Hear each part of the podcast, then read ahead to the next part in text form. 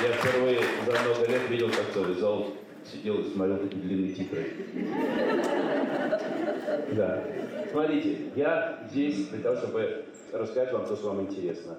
Не стесняйтесь, пожалуйста, задайте вопросы, делитесь, я с удовольствием отвечу. Поднимайте, пожалуйста, руку, кто хочет задать вопросы. В зале два микрофона, мы будем подходить с микрофонами. Были прототипы, были прототипы для этого фильма?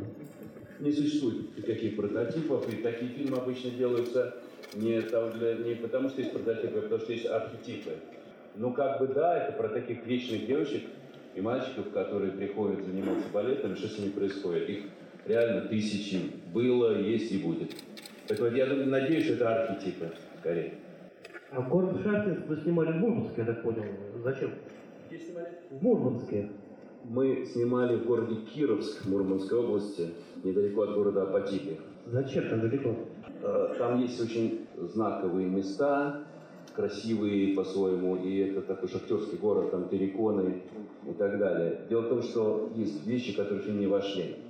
И будет полная версия для телевидения я сделал, которая выйдет потом. Вот там вы увидите все эти терриконы, там больше будет папы, шахтера, ну и так далее. Поэтому мы там это снимали. Кто главные героини? Они где танцуют? Что вы имеете в виду? Я не понял. Ну, артистки, вот, которые две главные роли. Смотрите, значит, они, э, две девочки, они профессиональные балерины, как вы поняли, потому что иначе они не смогли бы в этом участвовать. Но они оказались и в том числе и вполне, на мой взгляд, достойные артистки. В этом была трудность их найти. И на поиск этих людей ушел ровно год жизни. Э, И маленьких к ним, чтобы они еще хоть как-то были похожи. То есть ребус был такой, что надо было найти балетных героинь, которые способны быть драматическими артистками, и детей под них, которые тоже способны, тоже балетных детей, которые способны быть тоже артистками. Вот на это ушел год. Значит, одна из, которая, Юлька, которая главная героиня, она танцует в Варшаве, в Варшавском э, театре оперы и балета, который, кстати, в Варшаве называется Большой. Это Большой Варшавский театр оперы и балета. И она там вполне себе успешная э, балерина, солистка. Вторая, которая Карина, которая Аня, э, она, к огромному моему сожалению, из балета ушла. При том, что у нее на самом деле выдающиеся данные. Она закончила МГАХ. МГАХ – это Академия при Большом театре. Вот это главное учебное заведение в стране из МГАХ, есть Вагановка в Питере. Вот московский это МГАХ. Вот она закончила, попала в театр, но что-то у нее не пошло, и сейчас она ушла. Думаю, что сделала ошибку, потому что балетные, я так немного сейчас уже разбираюсь, балетные говорят, что у нее было будущее большое. А парень, третий, про которого забываете спросить, который Митька, э, он сейчас танцует в Петербурге. Я когда его нашел, мы его нашли в Екатеринбурге, он был в балете там, э, в Екатеринбургском театре, а сейчас он в Питере, я забыл, извините, э, столько этих труп, но очень знаменитый, хороший труп, я солист. У него сейчас тоже все очень хорошо. Спасибо за фильм. А вот главная, одна из главных героинь, я считаю, наиболее так сказать, яркая, так сказать, это героиня Алиса Фрейндлих. Она, к сожалению, редко снимается в кино. Как вам удалось ее, в общем-то, уговорить сняться в этом фильме? И э, хотелось бы отметить, вот по сравнению с фильмом «Стиляги», а вот этот ваш второй фильм, да, он, мне, на мой взгляд, более многослойный, более глубокий. Вот. э, Поэтому интересно, конечно, было посмотреть. Ну, это не второй мой фильм, а где-то, по-моему, девятый. А после «Стиляк» я снял сериал «Оттепель» еще. И на это ушло три года жизни. То есть я не простаивал все это время. Вот. Ну, спасибо, если он нам кажется более многослойным. Я не, свои фильмы не люблю сравнивать, потому что, ну, кому-то нравится больше тот, кому-то этот. Смотрите, про Алису Фрейндлих я вам скажу. Такие артистки вот такого масштаба, не надо никогда уговаривать, если они чувствуют, что есть роль. Понимаете? Уговаривать обычно приходится писюх, которые еще еле-еле закончили театральное училище, у них есть странное ощущение, что они звезды уже. У них 200 сериалов параллельно, и их надо уговаривать. Что я стараюсь, впрочем, от них держаться подальше. А вот Алиса Фрейдлих берет сценарий, садится, читает роль. Если она видит для себя, что роль там есть, то не надо уговаривать, она сама будет уговаривать еще. Понимаете? А снимается она немного, потому что, во-первых, она переборчивая, она не хочет себя разменивать. Во-вторых, все-таки у нее тот возраст, когда она не может с утра до вечера торчать на съемках, лишь бы сниматься. Поэтому она работает очень по-прежнему много в театре, а, в БДТ, и время от времени снимается.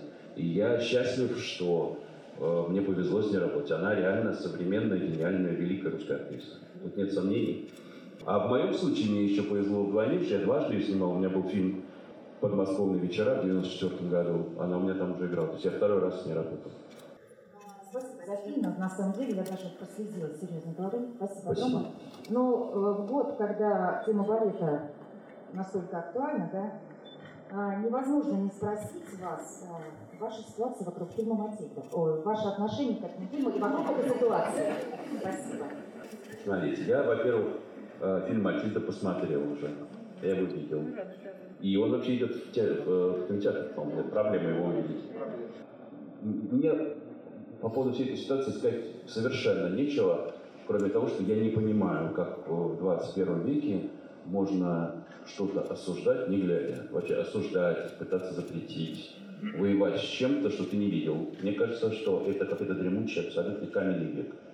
Вот. И вообще я не думаю, что фильм может оскорбить чьи-то чувства. Мне кажется, что смысл любого фильма – это провокация. Ты должен в что-то провоцировать, какие-то чувства. А дальше люди могут сказать, я, мне не нравится этот фильм. Или, в конце концов, мог на него не ходить. Поэтому то, что происходило целый год вокруг этого фильма, это безумие какое-то. Мне кажется, что это сон, что такого вообще быть не может. Поэтому нет, нет дискуссии, дискуссии нет, понимаете? А потом человек с бородой вдруг сказал, что он из, как это назвал, православное государство, да, по примеру исламского государства. Ну о чем? Потом его скрутили, выяснилось, что он рецидивист. Вот вся история, понимаете? Давайте дальше. Валерий, вы снимали, вы снимали сначала стиляги, затем оттепель. Вот почему такое обращение к ретро? Ведь даже не назовешь ностальгией, вы слишком молоды для того, чтобы для вас это было ностальгией. Почему вы в те времена вам хотелось обратиться? Вы имеете в виду те фильмы? Да, да, два фильма ваши. Вот почему вы так э, с такой ну, нежностью? Не, у меня нет никакой вообще ностальгии, потому что я тогда не жил. Я очень просто, у каждого из этих проектов есть смысл. Значит, э, не смысл, ну, причина. Теляги я реально всю жизнь мечтал сделать мюзикл. Мюзикл как жанр. Идея со стилягами мне пришла еще, когда я учился в Авгике, потому что, когда я увидел, мне показали там знакомые моего отца вот эти рентгеновские снимки, на которых писали музыку на костях. Фильм назывался изначально «Боги на костях». И я увидел и понял, что это идеальная история для мюзикла, потому что там есть музыка как способ жить и выяснять отношения. То есть музыка была больше, чем музыка, да? Поэтому «Теляги» это было желание сделать мюзикл. А «Оттепель» была история про моего папу. Потому что я маленьким ребенком видел их жизнь, видел его друзей, видел эти компании, видел, как они общались, как они работали. Э, Вот эти, ну, назовем их, там, шестидесятники, в момент, когда они еще были достаточно молодые. И мне было мало лет, я не все понимал, но вот какое-то вот это ощущение э, свободы, творчества, любви, страстей. И мне очень хотелось про это снять фильм. А, Не столько, еще раз говорю, не столько про время, сколько про людей, про этих. В итоге каким-то чудом это удалось сделать, там по многим причинам это было непросто. А папа не дожил три месяца до того, чтобы его увидеть. Спасибо вам за то, что вы отправляли это за кулисы, мне очень, очень, очень просто зрители. Скажите, а что Ну, во-первых, я, мне не нравится слово «закулисье», потому что а, не вижу туда слово «закулисье», это жизнь просто. Закулисье – это когда начинаются истории про э, толченое стекло в плантах, которого, кстати, никто никогда ни разу в жизни не видел. Это какие-то мифы такие про балет. Там мир жестокий, но он не, не так примитивный, такой примитивный. Фильмы возникают по-разному. Иногда они возникают то, что ты там всю жизнь мечтаешь снять, как это там, со стилягами у меня было. А иногда бывают такие моменты, когда, например, я какой-то задумался, я посмотрел, был в театре, посмотрел балет и подумал, вот бы мне, какой прекрасный, какой красивый мир. Вот я подумал, вот бы снять фильм про этот мир. И подумал и забыл. А потом где-то рассказал кому-то, а потом что, потом сказал сценаристу. И вдруг это стало происходить. Иногда так бывает. Это не то, что легко происходит, но происходит. А потом наступил момент, когда мне сказали, ну что, давай снимать.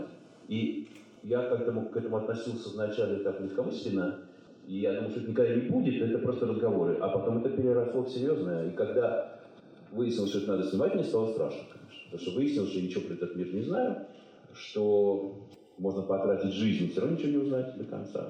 Но я потратил три года жизни э, на этот фильм и на этих людей, и много что-то понял. Я могу вам сказать, в результате этого я, во-первых, полюбил балет, вот, по-настоящему. И я могу отличить вполне себе среднюю балерину от хорошей, на сцене хорошую от очень хорошей, а очень хорошую от примы. И это мое большое достижение. Потому что поначалу я с ужасом смотрел на сцену, я не понимал, почему вот это вот гениально, а это нет. Вот, теперь могу уже.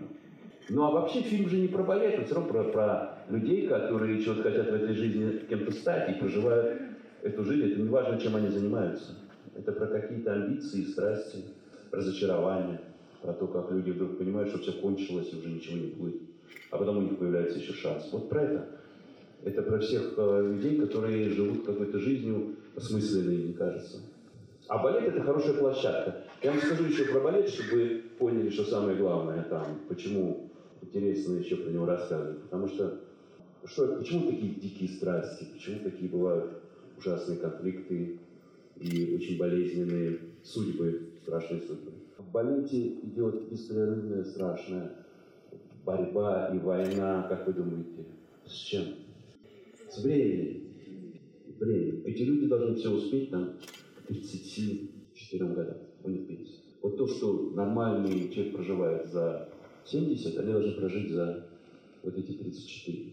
И от этого это ощущение, что тикает, тикает, тикает, уходит. Вот если в 21 год ты не солистка, все до свидания, уже ничего не будет. Понимаете? И от этого накал и градусы, которые люди живут, очень высок. Только здесь и сейчас, сегодня. Ты, если ты заканчиваешь этот МГАХ, тебе 18 лет. Тебя должны брать большой театр в этот момент, или там, я не знаю, Мариинку, и давать тебе роли, если тебе не дают, если ставят кардебалет. Как вырваться потом из него? Это очень напряженная, адская, как вот это тиканье часов. От этого все очень сильно выпукло видно, все, что происходит с людьми. Давайте дальше. Здравствуйте. Э, Очень понравился фильм. А скажите, пожалуйста, как происходила съемка Юлиного прыжка с крыши на крышу? Хороший, правильно. А, это, это компьютерная графика. Она не могла бы это придумать никогда. Человек не способен это делать. Но э, мы нашли вот такие крыши, стоящие относительно близко друг к другу. И мы сняли отдельно ее, то, что называется, на зеленом фоне. Вот, а потом вписали туда город, а так как там она не просто стоит, а там камера ходит, то есть мы видим, что внизу в этот момент там машины ездят. Все, это сложная достаточно была техническая история. То есть этим люди занимались полгода, чтобы это, эту сцену сделать. Нарисовали все. В общем, да. Обманули. Валерий, вы нас заинтриговали, сказали, что будет телеверсия.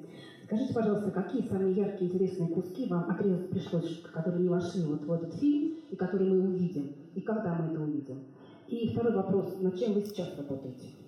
Значит, смотрите, я вам перечислять после не буду, потому что, ну что, я сейчас скажу, а там еще было, знаете, вот вы помните, вот в том месте, вот там, она там вышла за дверь, так там было другое. Нет, это я рассказывать вам не буду, вы это сможете увидеть в телеверсии. И мне говорят, что она выйдет в марте а, по каналу России. Поэтому, если они ее действительно поставили, что она выйдет в марте. Это телеверсия. Что такое сериал? Ее покажут, скорее всего, за один вечер. Она не будет разбита по дням. Но она будет длиннее этого фильма намного. На, на час. И плюс реклама, да. И плюс реклама. А сейчас я, у меня есть какие-то новые сценарии, которые пишутся, но мне рано про них говорить, потому что еще ничего не сложилось. Так что вот, а вот теперь я займусь вот этим. Нет, пока не готов. Еще один вопрос. Как бы многоточие поставлено в фильме, да, но прослеживается как бы три таких сюжета. Это, о чем говорила одна из героинь, это а, продолжение карьеры, или опять кардебалет, или Шахтинск. А, Ваш вариант вот, развития судьбы главной героини. Нет у меня никакого варианта. Любой мой вариант на экране. Все. Спасибо. Я вам его уже выдал. Если можно, у меня есть вопрос. А, Вы упомянули и здесь упоминали «Оттепель», и я знаю, читала, что одним из э, стимулов для того, чтобы его снять, была встреча с создателем а, американского сериала «Мэдмен» про рекламщиков, про зарождение рекламной индустрии в Нью-Йорке в 60-х. И бытует сейчас такое мнение, что сериалы замещают романы, становятся новым чтением, становится очень качественной индустрией. Я бы хотела вас спросить, какие сериалы вы высоко оцениваете, зарубежные и отечественные, если э, есть отечественные сериалы, которые высоко оцениваете, и есть ли такой сериал, про который вы думаете, жаль, что не вы сняли? Ну, сейчас, безусловно, сериальный бум в мире совершенно невероятный. И э, я получаю колоссальное удовольствие от того, что я смотрю некоторые вещи. Не могу сказать, что это поток шедевров, но время от времени делаются просто потрясающие вещи. Скажем, мне сегодня сериал интереснее, чем кино, как зрителю. Вот, чтобы вот сидеть и смотреть, это скорее сериалы. Из совсем нового, вот прям совсем нового, только что посмотрел Дэвида Финчера, сериал под названием Mind Hunter, то есть охотник за разумом, про то, как в 70-е годы люди ездят по тюрьмам и берут интервью у разных маньяков. Я вам всем рекомендую, это получите большое удовольствие. Просто очень хороший сериал. Я бы хотел такой снять, конечно. Вот, можно немножко позавидовать Финчеру. Ну, я сейчас могу не вспомнить сходу, но э, сейчас есть еще сериал HBO Deuce, он э, переводится «Двойка» называется. Он такой за гранью э, дозволенного, очень такой артхаусный, странный, про то, как э, создавали в Нью-Йорке порноиндустрию. При этом никакой порнографии на экране, естественно, нет. Это про людей, которые этим занимались в 70-е годы. Поэтому э, это очень смелая сейчас индустрия, потому, я имею в виду сериальная, потому что в Америке, в Америке, в Англии, потому что там появилось большое количество каналов кабельных и интернет-платформ, которые позволяют себе делать все, для них не существует ни цензуры, ни рамок, потому что они не, как сказать, они не транслируют это на всех. Это выборочные, в основном платные сервисы. Поэтому они очень, ну как сказать, не зажаты, не закрыты, не боятся ничего. А я как раз люблю свободное творчество всегда, больше, чем зажатое. Действительно, такой человек Мэтью Вайна, который делал сериал «Mad Men», мне однажды в ресторане сказал, кто был твой папа? Я сказал, ну, изначально мой папа был кинооператор. Он сказал, ну, сними, сделай сериал про кинооператора. Это все, что он не сказал. Но я вышел, э, задумался, тогда на стоянке, на паркинге закурил и подумал, почему нет, действительно это получилось. Вот. Из наших хорошие сериалы снимает. Сережа Урсуляка, такие вы видели, я думаю, там и «Жизнь и судьба», и «Тихий дон». Ликвидация, я не говорю, просто шикарная у него же.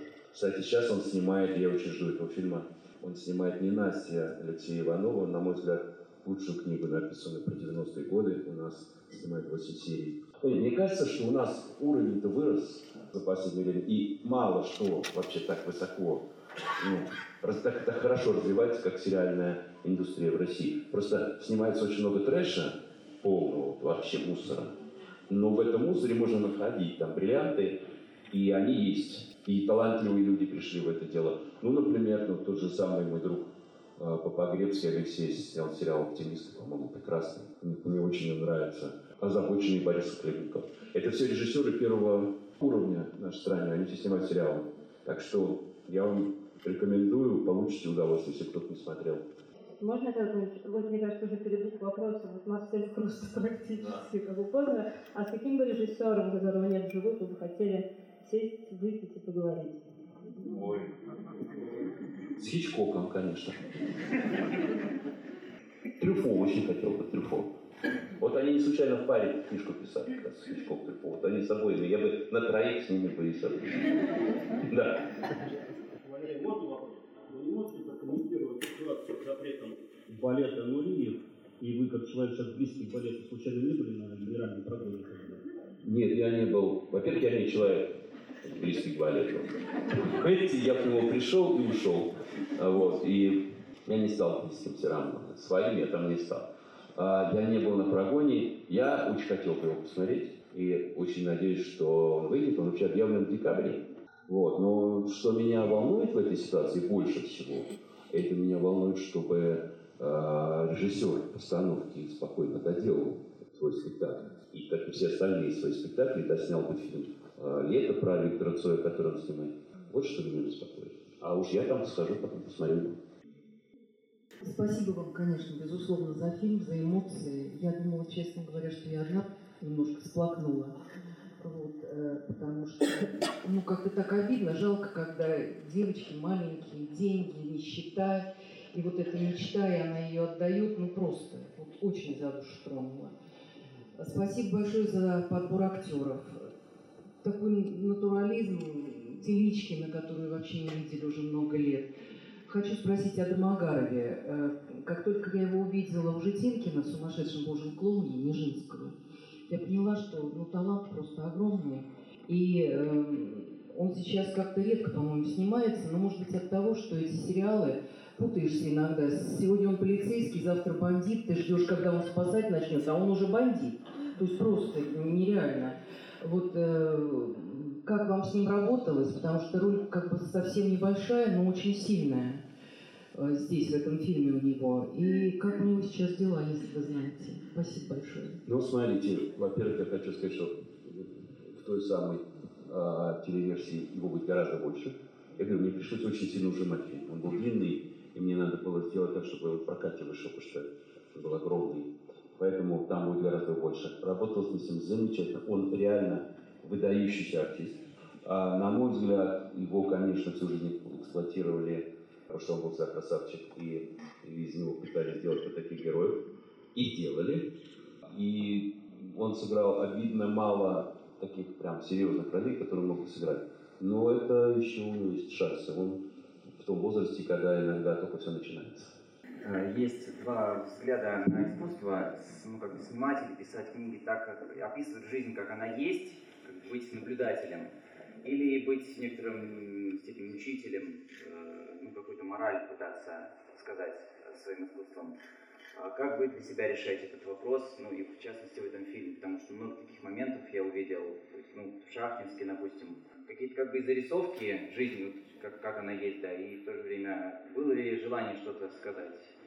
Ну, не, понятно, понятно, что каждый творец хочет что-то сказать, но некоторые говорят, что избегают какого-то морализаторства. Как мы... Не, ну смотрите, я, например, ненавижу, чтобы мне читали морали, чтобы меня учили жить. Я сам, да, не хочу, чтобы меня учили жить.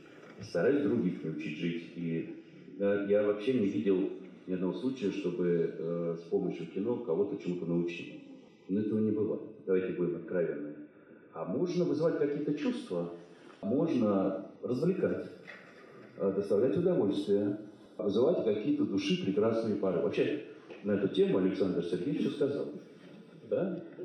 И он же я, надо правильно читать, учить людей жить.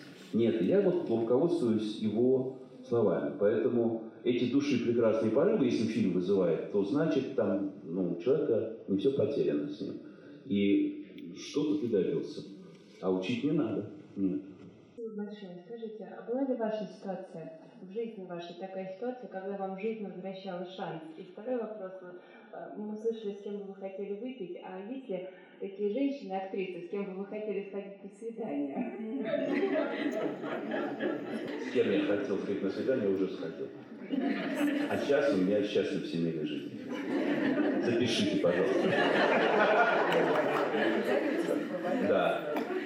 А по поводу шанса, у меня была гениальная история про то, как мне вернулся шанс. И я вам с удовольствием напоследок расскажу. Я поступал на режиссерский факультет два раза в жизни, что я хотел быть режиссером. И меня оба раза не взяли. Один раз в ВГИК меня не взяли, второй раз меня не взяли на высшие режиссерские курсы. Когда, а уже на высших курсах мне уже было там 27 лет. И было ощущение, что катастрофа, когда мне сказали нет. А надо понимать, что в то время ты не мог снимать фильмы, не имея диплома. Это была еще советская система. То есть, если ты хочешь быть режиссером, тоже закончить режиссерский. А если ты не закончишь режиссерский, ты не можешь быть режиссером. Все, это на этом уровне было. И я прямо реально впал в депрессию, потому что я понимал, что у меня тупик. И вот в этот самый момент, когда все это рухнуло, вдруг что-то начало, видимо, меняться в воздухе.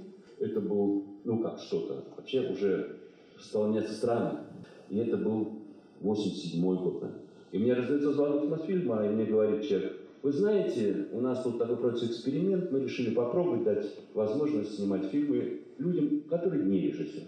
Ровно это было через там, три месяца. После вот этой полной, полного провала. И все. И получилась история такая, что в тот момент, когда ребята, которых тогда взяли учиться на курсы, э, они заканчивали их, эти курсы, я в это время уже ездил по кинофестивалю с своим первым фильмом. Вот, так что все бывает. Спасибо вам большое.